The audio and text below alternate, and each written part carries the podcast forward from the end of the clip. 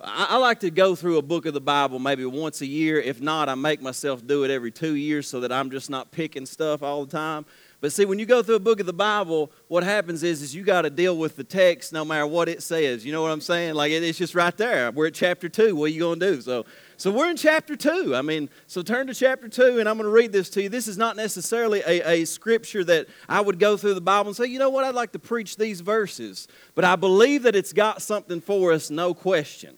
Everything in Scripture has something for us if we can just mine it and dig it out and let the Spirit of God speak to us.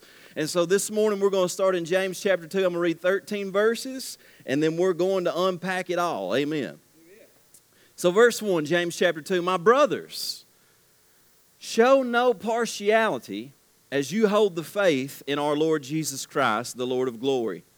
For if a man wearing a gold ring and fine clothing comes into your assembly, and a poor man in shabby clothing also comes in. And if you pay attention to the one who wears the fine clothing and say, You sit here in a good place, while you say to the poor man, You stand over there, or sit down at my feet. Have you not then made distinctions among yourselves and become judges with evil thoughts? Listen, my beloved brothers. Has not God chosen those who are poor in the world to be rich in faith and heirs of the kingdom, which he has promised to those who love him? But you've dishonored the poor man. Are not the rich the ones who oppress you and the ones who drag you into court? Are they not the ones who blaspheme the honorable name by which you were called? If you really fulfill the royal law according to the scripture, you shall love your neighbor as yourself, you are doing well. But if you show partiality, you are committing sin and are convicted by the law as transgressors. For whoever keeps the whole law but fails in one point has become guilty of all of it. For he who said, Do not commit adultery, also said, Do not murder. If you do not commit adultery but do murder, you have become a transgressor of the law. So speak and so act as those who are to be judged under the law of liberty. For judgment is without mercy to one who has shown no mercy, but mercy triumphs over judgment. Let's pray together. Father, we just thank you, Lord, that your mercy does triumph over judgment. And that, Lord God, we stand deserving of judgment, but Jesus, you have extended mercy to each and every one of us. God, you know what we're all going through this morning, but I'm asking that your Holy Spirit would come and, God, that you would anoint me, that you would give me the words to speak as I ought to speak them. But Lord, you would penetrate each and every heart this morning in the way that only you can, God. So we invite you now to have your way and let your word do its work in our hearts and in our minds, and that we can know you more deeply and fulfill your will for our lives. And we ask it, God, in Jesus' name. Amen. Amen. So he talks about partiality, favoritism. Any y'all you got in here, let's just be honest this morning. You, you got any favorite people in your life? You know what I'm talking about? Are there any people that you just don't like? Are there any groups of people that you just don't prefer? Like, uh, you know what? These, these are kind of my guys right here. That, that bunch of people over there, not a big fan. It could be political. It could be like, uh, you know, some of you younger folks, I don't know if you're in high school this morning, maybe you hang out with a certain group and you shun another certain group. Maybe maybe one of you are a group with the jocks, maybe some of you are nerds. Like, like uh, we, we split up, right? And we play favorites a lot of times. And this is kind of what he is getting at. He, he's saying that there are times when every single one of us, maybe at some point in your life, you felt like you've been outcast or you've been wrongly judged. Like, I feel like I've been wrongly judged a couple of times. You know what I mean? I remember when I first went to EKU, I started hanging out with uh, I started kind of dating a girl that was from Ohio, and she was from Dayton, and and and, and I'm not judging her. You know what I'm saying? Like, and, and, but but she she she said, you know what? When she got to know me a little bit more, she said, you know what, Clay? She said, you you the way that you talk, you just sound so ignorant, but but it turns out that you're actually pretty intelligent. I was like, well, thank you, I appreciate that. I I don't feel judged at all. Uh, and, and, and, but, but here's the thing it can happen in a variety of ways. Like you can get into trying to find in, in into some kind of inner circle. So I, there was a crowd there that I was a little bit shunned for whatever reason. I wasn't a member of a fraternity, and, and I talked a little bit weird because I was from southeastern Kentucky, and all these people from Ohio, like Brian Colville, were just being weird. And uh, but but but you get the point that I'm making. And here's the thing: he's not getting into petty things like that. He's actually saying that in the churches, y'all, you're adopting kind of a worldly mindset where there's certain people that come in that you sort of turn your back to, and there's another group of people that you honor and place some value on. And there is distinctions among you where you can actually look at the church and say, "Hey, it's clear that you guys are putting this group down and you're lifting this group up." And he says, when you do that, you're actually committing sin, and you have become judges with evil thoughts in your heart. And now, don't get me wrong, we're different. We, we recognize differences, but in the Christian church, when there are issues and you feel different about people, there's a way to honor people who are different than you. We live in a world where there's more division than ever before. And they're, I mean, they'll, they'll divide based on race, black and white. They'll divide based on Democrat or Republican. They'll divide ba- based on this nation or that nation. They'll divide even in communities among which school do you go to. You know, and there's so much division to the point that we want to tear down one group and lift up another group. And he's saying in the Christian church, among the body of Christ, there should be no distinctions among you. And here's the thing what is it? What about maybe you felt rejected, but in another sense, in some ways, how are some people on the outside of you looking at your life and saying, Well, you know what? I feel like you've not really given me a fair shake. I feel like you're not even open to a relationship with me. I feel like you're not even interested in having a conversation with me because you've got some kind of bias, some kind of prejudice, some kind of partiality toward me, and people begin to sense that and they notice that. Now, now there are times, you know, people get wounded because they have church hurt, and I talk to people all the time in communities where they like church hurt's a legitimate thing, right? You go into church, you expect the people in church to be pretty good people. Turns out, guess what? They're just people too. Like most of them are pretty messed up. And so they say something or do something that offends you, but because you've got such an expectation and a standard on these people who are supposed to be representing Jesus that you get highly offended. And then every other time you try to go back into church, you just assume that these people are judging you. And so it goes kind of both ways a lot of times, doesn't it? And, and, and we find that happening and it causes issues, but our fallen sinful nature tends to feel more comfortable with people who are like us. Isn't that the truth? So, number one, if you're taking notes, I've just got five points I'm going to give you. But this first one is that we tend to show partiality to people who are like us because they make us feel comfortable. Amen. We tend, we tend to want to hang out with people who are like us. We even tend to, a lot of times, want to minister to people who are like us in the Christian church.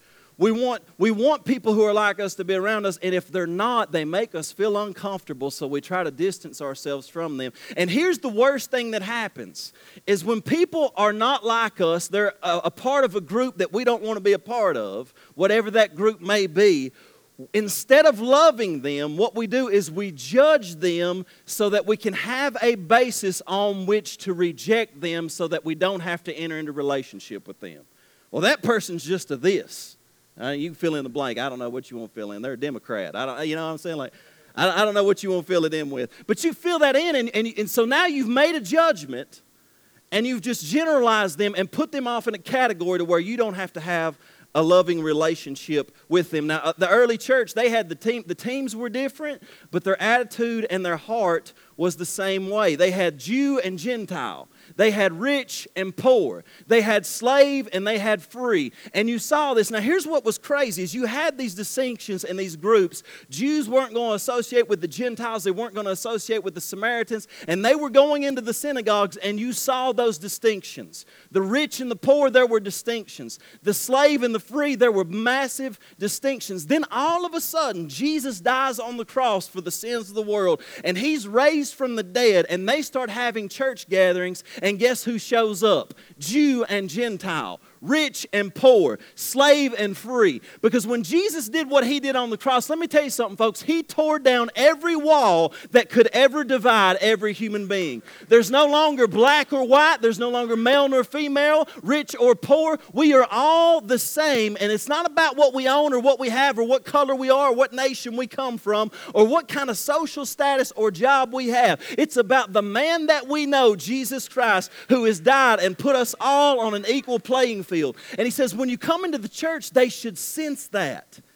They should sense that you're honoring each side of equal value because you don't see what they've got on. You don't see where they come from. You don't see their accent. You don't see the labels that everybody else puts on them. You don't see a political party. You don't see a denomination. You don't see these things. You see a human being made in the image of God who is worthy and deserving of our love and our care and our compassion. And most of us, we would say, well, we're, we're, Christians, man. We only, I mean, you're preaching a message. You are preaching to the choir, brother. We already do that. We love everybody. and, uh, and we don't, Clay, I mean, you get through it since it's in James, you know, but, uh, but that's not an issue that we're dealing with. Verse 1, he says, My brothers, show no partiality as you hold the faith in our Lord Jesus Christ, the Lord of glory. James, you remember what we said? James is the brother of Jesus, and he calls Jesus, not his brother. He didn't say, Hey, show no partiality as you hold the faith in my brother, Jesus Christ. He said, He says, as you hold the faith in our Lord Jesus Christ, the Lord of glory, the highly exalted one. When you're looking up to Jesus, it's hard to look down on anybody else. It really is. Because you recognize that He is the only one really and truly deserving of the honor where we could elevate one person above another.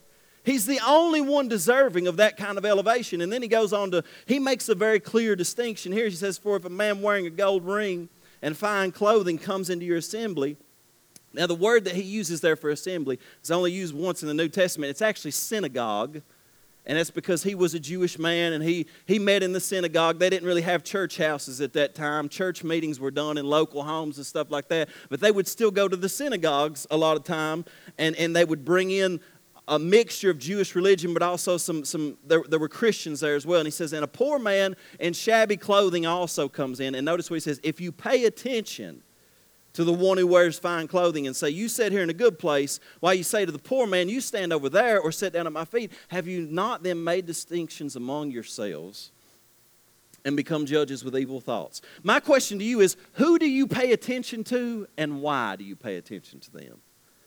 Who do you pay attention? Who gets your attention? Who draw and why do they get your attention? Is it because they have something to offer you that somebody else doesn't? Is it because you think you can relate to them more? Like, who gets your attention and why do they get your attention?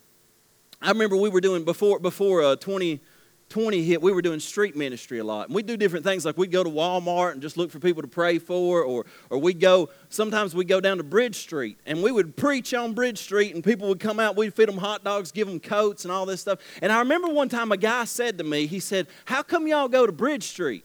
And I said, mean, I don't know. I mean, we kind of thought about maybe it'd be a good idea. I got, I know a woman down there. It's that's uh, that's you know we're in connection with her. She lives on Bridge Street, and she loves it when we come, and I, I think it blesses the people. And he said, you know something, man. Let me tell you something. He said, people on Liberty Hills need Jesus too. And I think what happens is sometimes, even in the Christian church, what we can do is we can think, well, these people got some money and they're well off, so we don't really need to minister to them.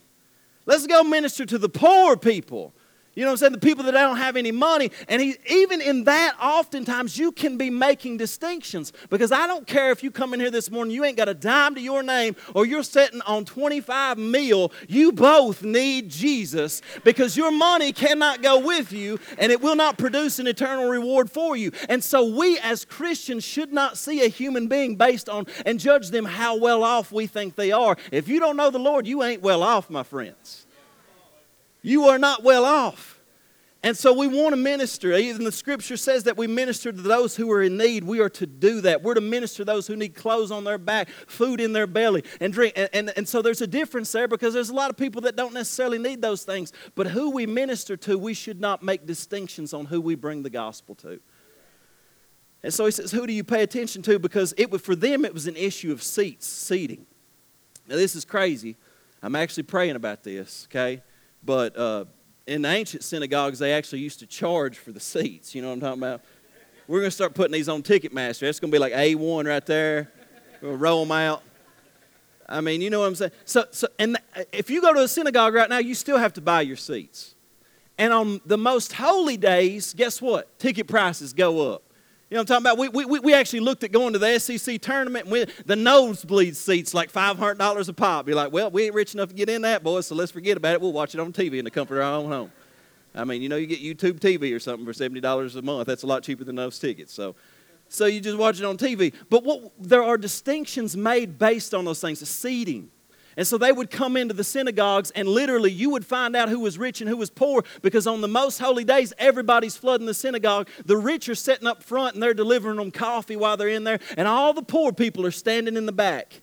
And, he's, and James is saying, you know what? How is it, boys, that you've been saved by the grace of the Lord Jesus Christ? And what they do over in the synagogue is now what's happening in the church. You're honoring the rich man and you're putting the poor man down and you're bringing distinctions in among yourself. And see, the Pharisees, they had this very specific type of religion where it was all about externals. They wanted to be seen on the outside for what they did, and it was about performance oriented religion. Now, Matthew 23, it says it like this. It says, verse 2, Jesus is talking about the Pharisees. He said, The scribes and the Pharisees, they sit on Moses' seat. So do and observe whatever they tell you, but not the works they do, for they preach, but do not practice. They tie up heavy burdens, hard to bear, and lay them on people's shoulders, but they themselves are not willing to move them with their finger. They do all their deeds to be seen by others. And this is an epidemic in the church right now. Social media has caused us to move into a position where when we do anything that we do, if it is a good deed, we consider what it will look like on Instagram. That's a problem. When you do all of your deeds to be seen before people, he said, For they make their phylacteries broad and their fringes long. A, a phylactery was like a box that you would wear on your wrist or on your head. And these dudes would be at the praying wall and they'd have these big, massive boxes on their heads and on their arms. And they would have written on them the laws of Scripture. And the bigger the box you had, the more religious you were, so that when you walk by, everybody would know, oh, that's a spiritual man. That's a holy man. What are the things that we do in our culture that does that same thing? Even by the clothing that we. I remember when I first started preaching, and maybe some of y'all still feel this way. I don't know. But when I first started preaching, man, I used to. There would be dudes come up to me. I went and preached at a, at a church one time. They gave me down the road every week that I did not wear a suit. And you know what? They, they, they kept doing it so much that I finally one day put a suit jacket on. No tie, unbut, un, unbuttoned shirt. But, but here's the thing you are straining at a gnat, my friend, and swallowing a camel. What does not matter is what we have externally on our bodies. What matters is what the Lord Jesus Christ has done in our heart, but yet we still do these things to notify people I'm spiritual and you're not. I'm spiritual and you're not. I'm holy and you're not. And in different ways, a lot of times we bring these things into our lives. And number two, the number, second point I've got for you is that religion practiced wrongly is about self seeking status and judgment.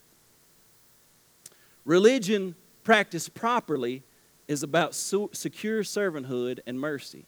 See, when they practiced their religion wrongly, the Pharisees, what they did is it was all about elevating them. They took what was supposed to bring them into a d- deeper relationship with God and they used it to say, Look how holy we are. Give your attention to us. Look at us and give us the best seats in the house so that we can judge you and say, You're just a sinner. You're not quite on our level. It's about judgment. But see, pure religion that's practiced properly is about secure servanthood and mercy. You don't elevate yourself, you come up under others to serve others the same way that Jesus did. And rather than judging sinners who you think are somehow worse than you, you extend mercy and undeserved kindness to them to demonstrate the love of God to them that draws them into the kingdom. And this was a totally different thing that Jesus was trying to demonstrate to the Pharisees because they were missing the mark and they always categorize and judge people in such a way that they didn't see themselves as responsible for showing mercy to these people. You ever judge somebody so that you're no longer responsible for showing mercy to them? Like maybe you drive down on the road and these do, well, them just them walkers. You know what I'm saying? Like you, you judge people like that. Oh, well, they're just drug addicts down there in that house. And all of a sudden, you've categorized a human being so that now no, you're no longer responsible for showing mercy and the love of God to them. Why? Because you've already made a judgment about them. You've made a distinction. You've drawn a line, and somehow you've made what you are to be superior to what they are, and they're no longer deserving of the mercy that God has called you to offer them. And that's what happens whenever we get into poorly practiced religion. We start judging people and elevating one group above another. And do you remember when Jesus comes on the scene, he was messing everything up. He was flipping everything on its head to such a large degree because they even asked him, they said, Hey man, why do you eat with tax collectors and sinners? What's going on? He said, Go and find out what this means. I desire mercy and not sacrifice. Basically, he's saying, I don't want all your fancy religion that makes you look good on the outside. I want you to love people the way that I'm loving people. And then so now he goes into a Pharisee's house and he's sitting at, at, Simon the Pharisee's house. And if you remember the story, a woman comes in because he's about to go to his death. This woman comes in, she begins to weep. She busts a bottle of perfume worth a year's wages and washes his feet with her tears, and she's cleaning that perfume up with her hair. And let me tell you something people would just say, Well, that's just weird, man. I can't believe people would do that back then. Guess what? Nobody did that back then. It was as weird then as it was today. If a woman does that, you walk, look, if you walk into a room and a woman's doing that to my feet, you're going to be like, we're going to fire pastor. You know what I'm talking about? It is over. This thing is done, kaput. Can't have no women washing his feet like that. She's doing this, and here's the thing. In his heart, the Pharisee says, if he knew what manner of woman this was, type of sinner she was, ain't no way he'd let her do this. Jesus, knowing his thoughts, turns to him and basically says, If you knew the love of God and the mercy of God, you would know why this woman's here because she's coming to me for mercy that she cannot get from you, the religious leader. She's coming to, mer- for, to, to me for mercy because she cannot get it from your religious system. And there are people out here in our world right now and the fact of the matter is is they're honestly afraid to come to church because they, they already feel prejudged by the clothes they have on, by their past, by the drugs that they've used, by their social status, by how much money they've got. They already feel prejudged. And so we have to go out of our way, like Jesus did, to figure out a way to extend the love and mercy of God to people that may or may not fit into our category and bring them into a much broader category as the children of God where there are no longer social status and race or any other distinctions that you could possibly fit into that box, it breaks down with Jesus when he comes into the room. And so he's saying when people come into the church, man, you got to consider people differently than the way they are considered in the world. The world may consider them one way, but Jesus considers them another way, and you've got to be open to that. So in Leviticus 19:15 it says the same thing, do not pervert justice and do not show partiality to the poor. So there, he said there's even a place where you could actually just because somebody is poor, you could make a wrong judgment and just show partiality to them because they ain't got no money. He's saying you need, to, you need to make an accurate assessment of what's going on and what God wants to do in a situation. And he says, or favoritism to the great, but judge your neighbor fairly. Now, number three, we make judgments based on outward appearance, but God looks on the inside. And you know, we make, the, we make those prejudgments based on whatever we see on the outside. We just already, eh, how many times you do that? You look at a person, you just automatically make a judgment. Well, this person's probably that. This person's probably that. Wait, I get that we do that. That's just going to happen. It pops up in our head. But we have to push through that, penetrate that to get to know the person personally. That's the difference between judgment and discernment. I need to know you before I just make a call on who I think you are. I mean, you probably, most of y'all, you probably think I'm a jerk till you get to know me. You know what I'm talking about? That's how, that's how you go, you know, that Pastor Clay, he's stuck up. He walked by me. No, I'm introverted, y'all. I'm scared to death of you. I mean, it's facts. When I pass by you, my heart starts beating because I'm like, I want to talk to this person, let them know I'm nice, but I'm really freaking out because I don't know if they'll like me or not. I'm introverted. Trust me, I don't think I'm better than you. I can t- promise you that. I'm just scared.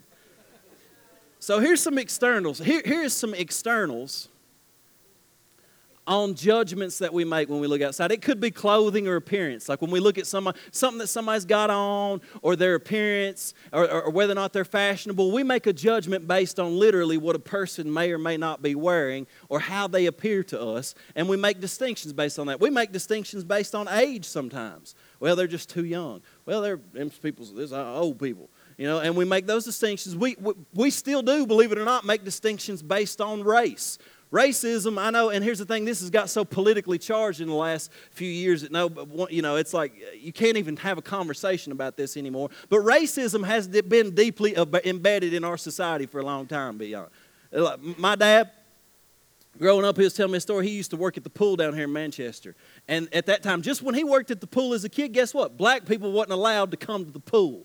It's called racism. It's sin. You know, repent of it if you have it in your heart. Amen. Clap, no. Number four, social status. If somebody's elevated, maybe they're, maybe they're a politician. Maybe they rub shoulders with politicians. Maybe they just got elected in a recent election. I don't know. But your social status, how much money do you have? Your money, your possessions. We look at the kind of jewelry they got, the clothes they have on, whether or not their shoes are a certain name brand or something like that. And we judge them based on the car they drive into the parking lot on the outside, whether it's nice or whether it's not nice. We judge people based on where they're from. Like how many people in here from Buzzard this morning? You know what I'm talking about? Amen. Perceived intelligence. Do they have an education? Did they graduate high school? Did they go to college? Has this person got any sense whatsoever? We judge them. Denomination. This is probably the worst one, y'all. In, in, the Bible Belt, this is the worst one. All the other ones, you're like, no, I don't really judge it. Oh, denomination. Those Baptists. Those people over there, they're charismatic. They believe in speaking in tongues. My Lord. You know, I mean, like you, people get so uptight over s- subtle differences that they forget that we worship and glorify the same God.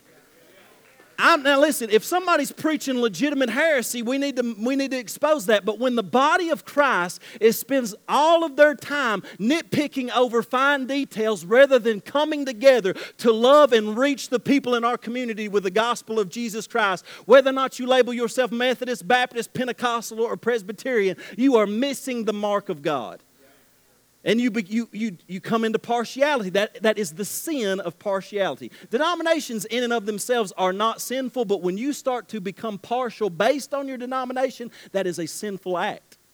And nobody preaches that. Number nine, political party. Now, that's a big one, but I just ain't got time to get into it. Praise God. Number 10, perceived shortcomings. Maybe they've got a handicap or or maybe maybe they maybe they have had a past that you worry about but you you see these things in these people and you judge it based on the outside of what's going on. But here let me tell you this partiality works both ways because it's not just sometimes the rich that judge the poor it's the poor that judge the rich. It's not just the old that judge the young it's the young that sometimes judge the old. And so it goes both ways whichever category you end up finding yourselves in, you can make a distinction. But he's saying when we come into the church, man, all of that falls to the ground, and we're no longer looking at these externals. We are looking at the heart, and we're learning to look up to the Lord of glory, Jesus Christ. This is why he calls him the Lord of glory, because when you talk about glory, eh, let me tell y'all something. If you were to have a life transforming, and some of you have, a life transforming encounter with the Lord of glory, with Jesus Christ, everything in your life changes. You see the most magnificent, most beautiful, most powerful. Look, when I first had an encounter with the Holy Spirit and Jesus was revealed to me, I legitimately hit my face.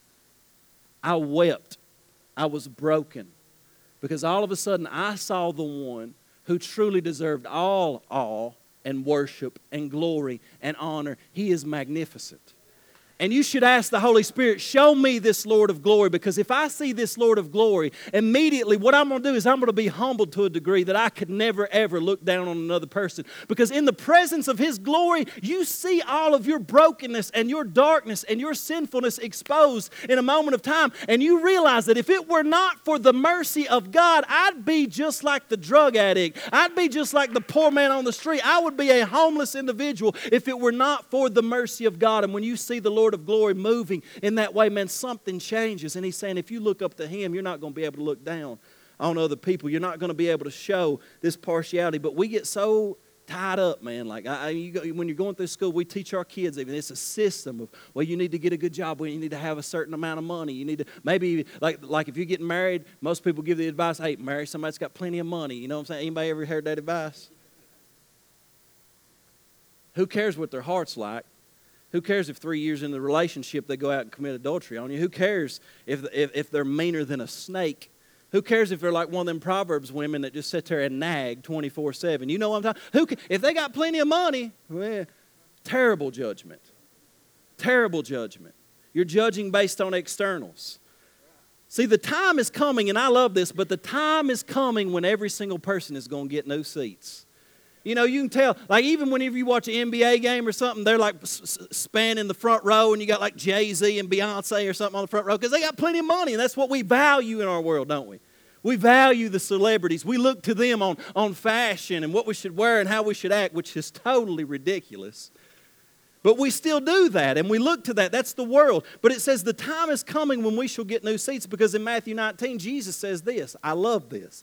In the new world, when the Son of Man will sit on his glorious throne, you who have followed me will also sit on thrones. Everyone who has left houses or brothers or sisters or fathers or mothers or children or lands for my name's sake will receive a hundredfold and will inherit eternal life. Many who are the first will be last, and the last will be first. See, we spend so much time living by worldly values, trying to climb the worldly ladder to get some fame, to get a little bit of notoriety, to get more money, to build a better career. And let me tell you something, all of these things in and of themselves, they're not, a better career, better job, it's not bad. So if you if you're looking for a better job, you try to make some money, I, we ain't hating. People got to work, people got to make a living, and guess what? Thank God that in the kingdom we got people that can earn some wages so that we can function in the kingdom, right? Money in and of itself is not an evil thing. God gives money to people who work hard sometimes, sometimes more, more people than others. That is not the issue. It's what has your heart and what you are judging based on. So we can have rich people in the house, we can have poor people in the house, and it's still fine because we look at the heart. That's what he's getting at. And so he says, all these people trying to climb the ladder. Here, here's the funniest thing, though. If you ever looked at Jesus just outwardly, like how to judge you, Jesus was a 30 year old man, didn't have a house. Amen. He didn't have a job. He had no career plan. He was not educated. They said, Well, where are you staying, Jesus? I, right now, I'm just kind of couch surfing, man. we going from place to place. You know what I'm saying? Son of Man has no place to lay his head. Well, I mean, you ain't got a job. Well, I do a little street preaching here and there. Just rely on the Lord, you know. You would say that man's insane. He needs to get him a college education. He needs to get him a good job. This is ridiculous. This ain't no kind of plan. What about retirement, Jesus? and you would look at him externally and you would say that this man ain't got no sense. But here's the thing he was, he was pursuing his calling and not his potential. Can I tell you this right now? And this right here fits young people really good. You know, my potential, I got to be honest with you all. I could have went somewhere I could have made a lot more money than what I currently make. But God told me, Clay, do not pursue your potential, pursue your calling. It's a big difference. You're going to pursue your calling, you may get more money. You may Jesus could have had a lot more money. He could have had a way better job. Jesus could have run the government and absolutely dominated the government, couldn't he? He could have done anything. He could have been the best dad. He could have been the best husband. But his calling was not to be a husband, it was not to be a father. His calling was not to be a rich man. His calling was not to take over the world in a physical, literal sense. His calling was to die on the cross for our sins. And that calling led him to the place where he would bring salvation to the entire world. See, he did not pursue his potential, he pursued his calling. And there came a point when he had to say, Father, not my will, but your will be done. Because in your life, there's going to be temptations where you want more of this because it's a worldly value. And the world pressures you to pursue that. And he's saying, Yeah, that is good. That's, that's good. That's not bad. There have been things offered me that the Lord has said, That's not a bad thing, Clay, but it's not your calling. And there's a different thing there that you have to pay attention to. But the world has a system of values, and God has a completely different system of values. But see, in the end, here's what Jesus says. He says, The people that was trying to get to the top that became first, he said, in the kingdom of heaven, they're going to be last. And those that were willing to humble themselves and stay at the bottom and serve me, he says, all of a sudden they're going to be reseated and they're going to be first. In the new world, everything is going to be flipped on its head the values that we once held dear money, fame, prestige, power all of those things done away with, and now all of a sudden the love of God reigns supreme. What did you have in your heart? is what's going to be the issue. And in James 2 5, it says, Listen, my beloved brothers, has God not chosen those who are poor in the world to be rich in faith and heirs of the kingdom which he has promised to those who love him? See, there are two economies there's an economy of your finances, and then there's an economy of your faith. And we always emphasize the economy of your finances, how you steward your money, how much money you have, and that is an important thing. Don't get me wrong. But it is not more important than the economy of your faith A guy named David Nystrom says this. He said, The word that James uses for poor, there's the Greek word. He said, It had by the late first century acquired the sense of the poor who put their trust in God and not in the hope for material wealth. For James, the contrast is stronger than simply between rich and poor. It has to do with those who trust in God and those whose trust in God is mixed with a trust in the standards of the world. So he's saying that when James talks about the rich and the poor, he's not just talking about people who got money and people who don't. He's talking about people who put their trust in the world's values and people who put their trust in God above the world's values and material wealth. He said the poor people might have stuff, but they're not trusting stuff and pursuing stuff. They're living for God. And so it's a different, he, he's using a different kind of a language here. And he says, These standards seem perpetually hostile to him and his designs. The phrase to be rich in faith indicates that these poor, unlike the rich, not only have true riches here in this life. Let me tell you something. You may have money, but if you ain't got the love of God, the joy of God in your heart, peace that passes all understanding, let me tell you something. Uh, uh, whenever you come into the house of God, the Holy Spirit comes upon you and uses you to bless. There is no greater feeling of joy. I've tried drugs, sex, everything that the world has to offer. I've even had a little bit of money at different points in my life, but no greater joy in this life when the Holy Spirit comes upon me to show the love of God to somebody else that needs it. No greater joy in the world. And when we're obedient to the Holy Spirit in that, we've got true riches. True riches. And he's trying to bring us into this mindset of what they are. And he says in verse 6 You've dishonored the poor man. Are not the rich the ones who oppress you and the ones who drag you into court? Are they not the ones who blaspheme the honorable name by which you were called? If you really fulfill the royal law, according to the scripture, you shall love your neighbor as yourself. You're doing well. But if you show partiality, you're committing sin and convicted by the law as transgressors. See, the question is do you have true riches? Look, if you, if you got a lot of money in here, thank God for it. Like, you driving a nice car? Great. You know what I'm saying? Like, when pe- here's the thing people build a nice house, build a nice car. I ain't hating. I'll come hang out at your house. You know what I'm talking about? I tell Andrea all the time she wants something. I'm like, we don't even need that. We got a buddy down here down the road's got it.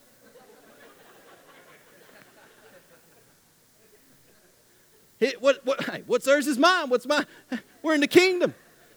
That's my brother. That's my sister. Say, man, I wish I had a better car. Hey, my brother's got one right down there. We are the family of God, folks. The family of God. Some of us got some ched, some of us ain't got that much. We love one another. When this one needs a little bit, praise God, this one gives them some. That's how it works in the family. We don't judge based on what we have, what we don't have. We are together in this thing. We thank God when one's got some. We thank God when they ain't, but we help them out when they need some. And it all runs together where we become the children of God, the family of God, and we love one another and we ain't looking on externals on what they got or what they don't got. You don't have to elevate this person or bring this person down. Matter of fact, if you feel like maybe they're lower, you need to, you need to put a little extra on elevating them and letting them know that they are a child of the living God. They're somebody special. They've got true riches, they've got the love of God in their heart. And so when we have judgments with evil thoughts, we simply start to look at people for how they can benefit us instead of looking for people on how we can bless them. You ever done that? Now, people do this subconsciously. I notice it oftentimes. Like, like you, you, you want to get to know people who can benefit you. Well, you know, that person's got some political pull. Let's go over and talk to them a little bit. You know what I'm saying? What if we get in a bind?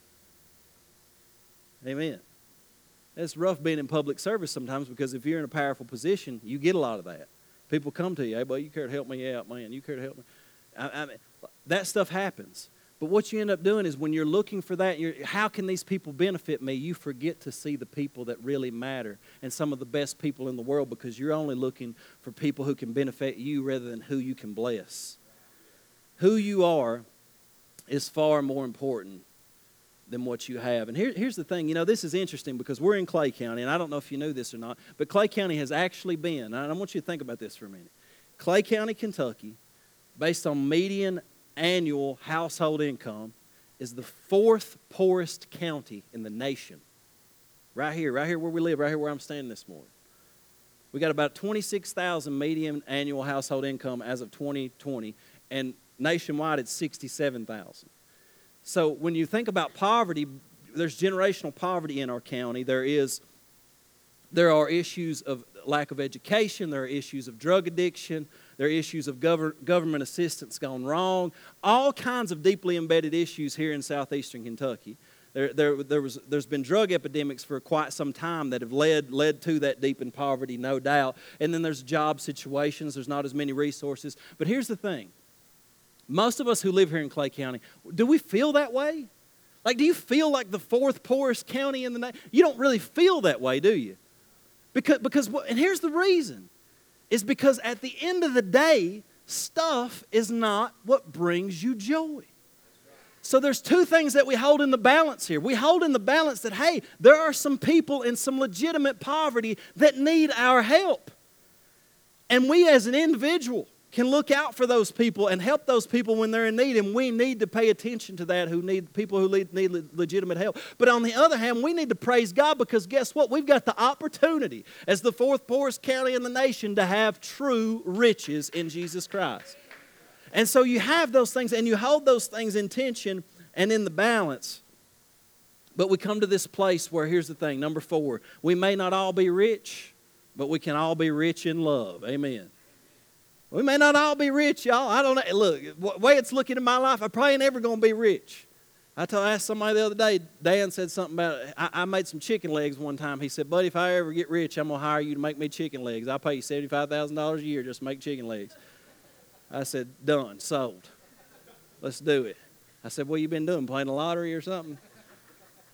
But here's the thing, we, we, we fantasize about stuff like that, don't we? What if we stopped fantasizing about getting rich, hitting the lottery, what we'd do with that money, and we started fantasizing about if we were really truly filled with the power of God?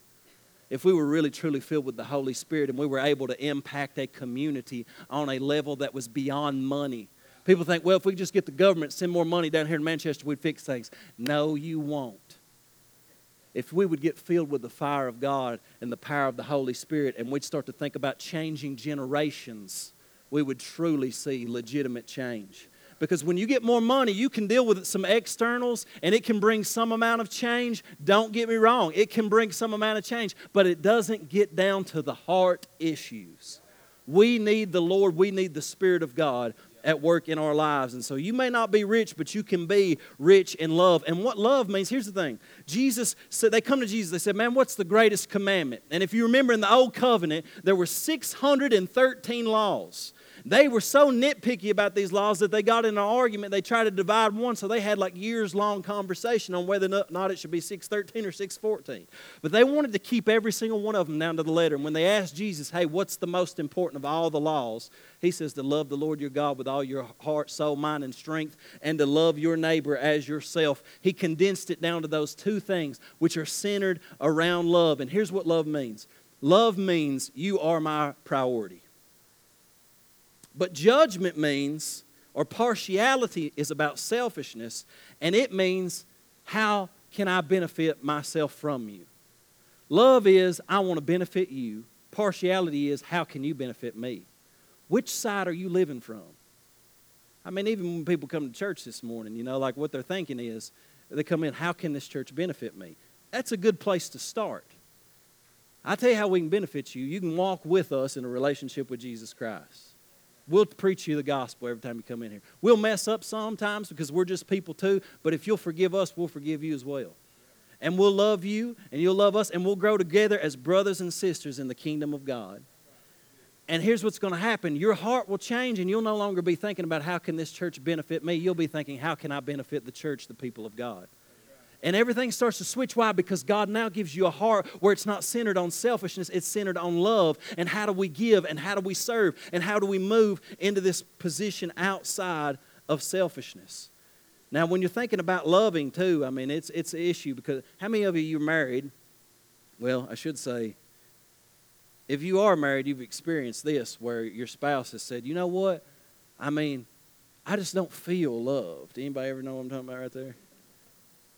I just don't feel love. Because here's the thing: when people there, there are five there are five love languages in this one book that this one guy wrote. Right? Some people like like words of affirmation, acts of service. Like Andrea, I could do some things for her. No big. If I wash the dishes, son, that woman will break down and weep. Anybody know what I'm talking about right there, women? If I wash the dishes, if I do, like if I just go out and start her car without having me and ask, I can't believe you did that. I'm just like, love languages, friends. So my fact, here's the thing, and this is something that Donald Sims always said. But if your love don't work in your house, don't export it. If your love don't work with your spouse and your babies, don't bring it to nobody else. Religious people can get super caught up in serving the church and loving people and making people projects and loving people outside and forget to love the people in their family. It starts at home, it bleeds into the church and out into the world, and all of a sudden we start to see God move in miraculous way. Here's my last point. The world runs on judgment, the church runs on mercy. Man, people in the world, people are going to judge you. If you're a Christian, you're going to get judged. If you're a Republican, Democrat, you're going to get judged. Whatever you're going to be, you black, you white, you rich, you poor. People, the world will judge you. Your social status, whether or not you got a good job, whether or not you graduated high school, the world's going to judge you based on those things because the world runs on judgment, but the church runs on mercy. Ending James out, he says, For whoever keeps the whole law, verse 10, but fails in one point has become guilty of all of it. For he who said, Do not commit adultery, also said, Do not murder. If you do not commit adultery but do murder, you've become a transgressor of the law. So speak and so act as those who are to be judged under the law of liberty. Now, notice this is the last verse here. For judgment is without mercy to one who has shown no mercy. Mercy triumphs over judgment. See, the core idea of judgment is that you are deserving of a penalty and we look at the world and what people, like right now, there are people who are judging people in the world and they just say, you know what, those people voted that way, they believe that, they believe that, they deserve to be silenced. It's a judgment that we make on people. We don't want them to talk anymore. Ship them out of the nation. You know what I'm saying? Like, like we, we make these judgments against people. There was a guy, I was reading this story about a guy named Dirk Willems. He was an Anabaptist back in the 1500s and the Anabaptists were people who basically they, they, they made they were in the Protestant movement. They were breaking away from the Catholic Church. They believed that you shouldn't baptize infants. It should be a public profession of faith. Then you baptize them based on their public profession of faith. Well, they got heavily persecuted. The problem with the Anabaptists was is they didn't believe that you should adhere or give your allegiance to any government and they were complete pacifists. So they were the only bunch in, in that whole thing that weren't defending themselves. So they were dying in mass because they were being persecuted. And when they were persecuted, they would either drown them or behead them. Dirk Willems was a, was a minister in the Anabaptist movement. He gets arrested, so he's either going to be beheaded or he's going to be drowned. He escapes prison, which is what I would have tried to do too if I wasn't going to fight nobody. You know what I'm talking about? He escapes because he's wrongly charged just for believing Jesus, preaching the gospel, and being a pacifist.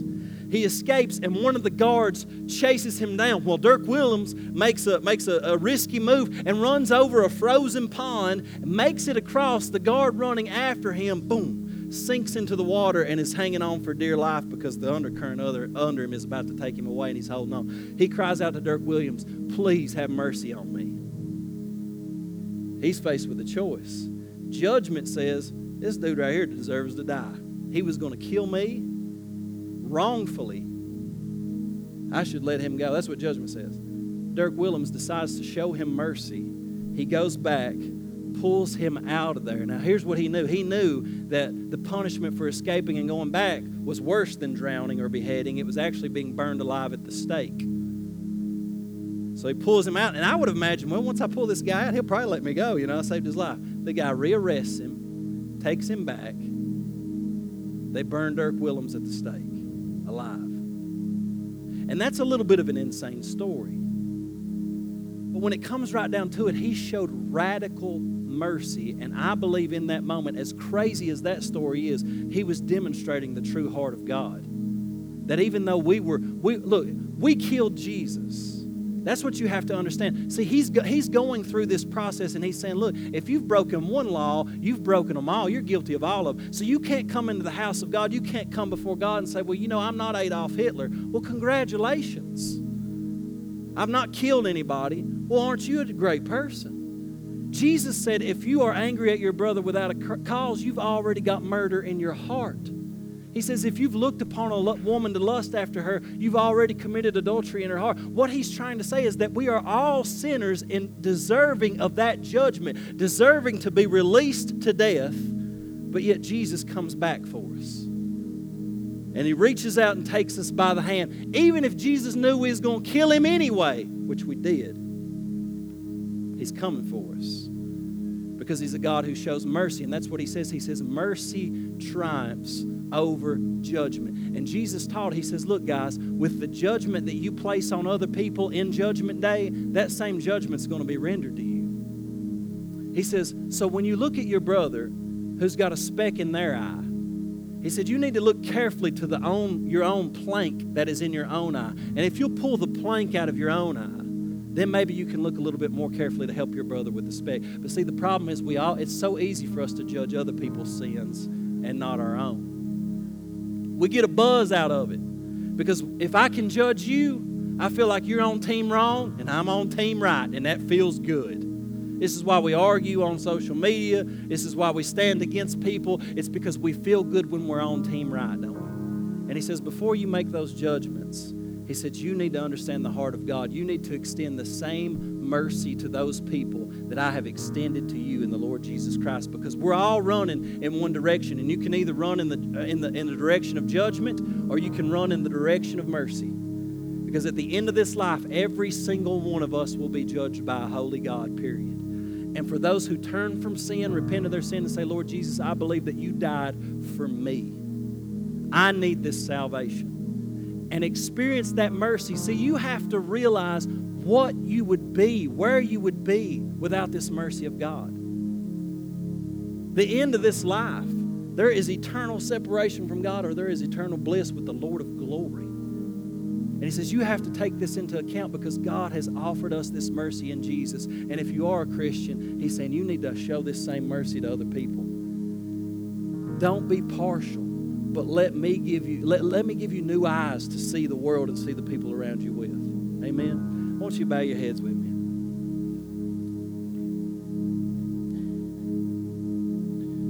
For those of you that's not received the mercy of god and you're running towards judgment and here's the reason you're running towards judgment. Maybe you think you're just you're, you're a good enough person but see our goodness is not what gets us into heaven. Our goodness is not what makes us born again. What happens is we're all sinners before God, but we come to a moment where the Holy Spirit convicts us of our sin. We realize that we are sinners in need of a Savior. We need the mercy of God. And He has come to die for you so that you could be saved and have eternal life. That you don't have to have fear of judgment or of punishment because He took that punishment in your place. If you're here this morning, and you want to receive that salvation, I want to give you an opportunity to. This is not what saves you, but there, it's a faith act of saying, I, I, want, I want to pray. I want to come to God. I want to repent of my sins. If that's you, just as an act of faith, raise your hand. Say, That's me. I want to turn to the Lord Jesus. I want to let Him do a work in my heart. Just put it up where I can see it. I see one back there. Now, I just want to pray. I just want to pray with you. And for the rest of us, I want you to pray about your own heart. Where have you shown partiality? Where have you not been able to let God move in your heart in a way that glorifies Him in lifting others up who may be outcast? So, Father, right now we come and we ask you for your mercy, Lord Jesus. We ask you for your spirit to come right now in power. Lord, for this one that's got his hand lifted, I pray, Lord Jesus, with him that as we confess our sins, Lord, your word says that you are faithful and just to forgive us of our sins and to cleanse us from all unrighteousness. And I pray that you bring salvation into his heart, God, in Jesus' precious name. And Lord, for the rest of us, I just pray, God, that this word would take root in our hearts. Lord, that we would recognize that even though the world runs on judgment, the church is called to run on mercy, Lord. And that, Lord, you've torn down every barrier and every wall that would make us make a distinction. We don't look at people as those who can benefit us, but we look at people, God, as those who are deserving of your love and of your mercy. And God, we ask you to use us by your Spirit to minister to them powerfully. And this morning, Lord, I'm just asking you to extend your mercy and your grace and your empowerment to each person that's struggling this morning, that's going through difficulty, to encourage them, to lift them up, God, to remind them that they are a child of God, called and anointed by your Spirit to do what you've called them to do. So, Father, I ask you to move as we work.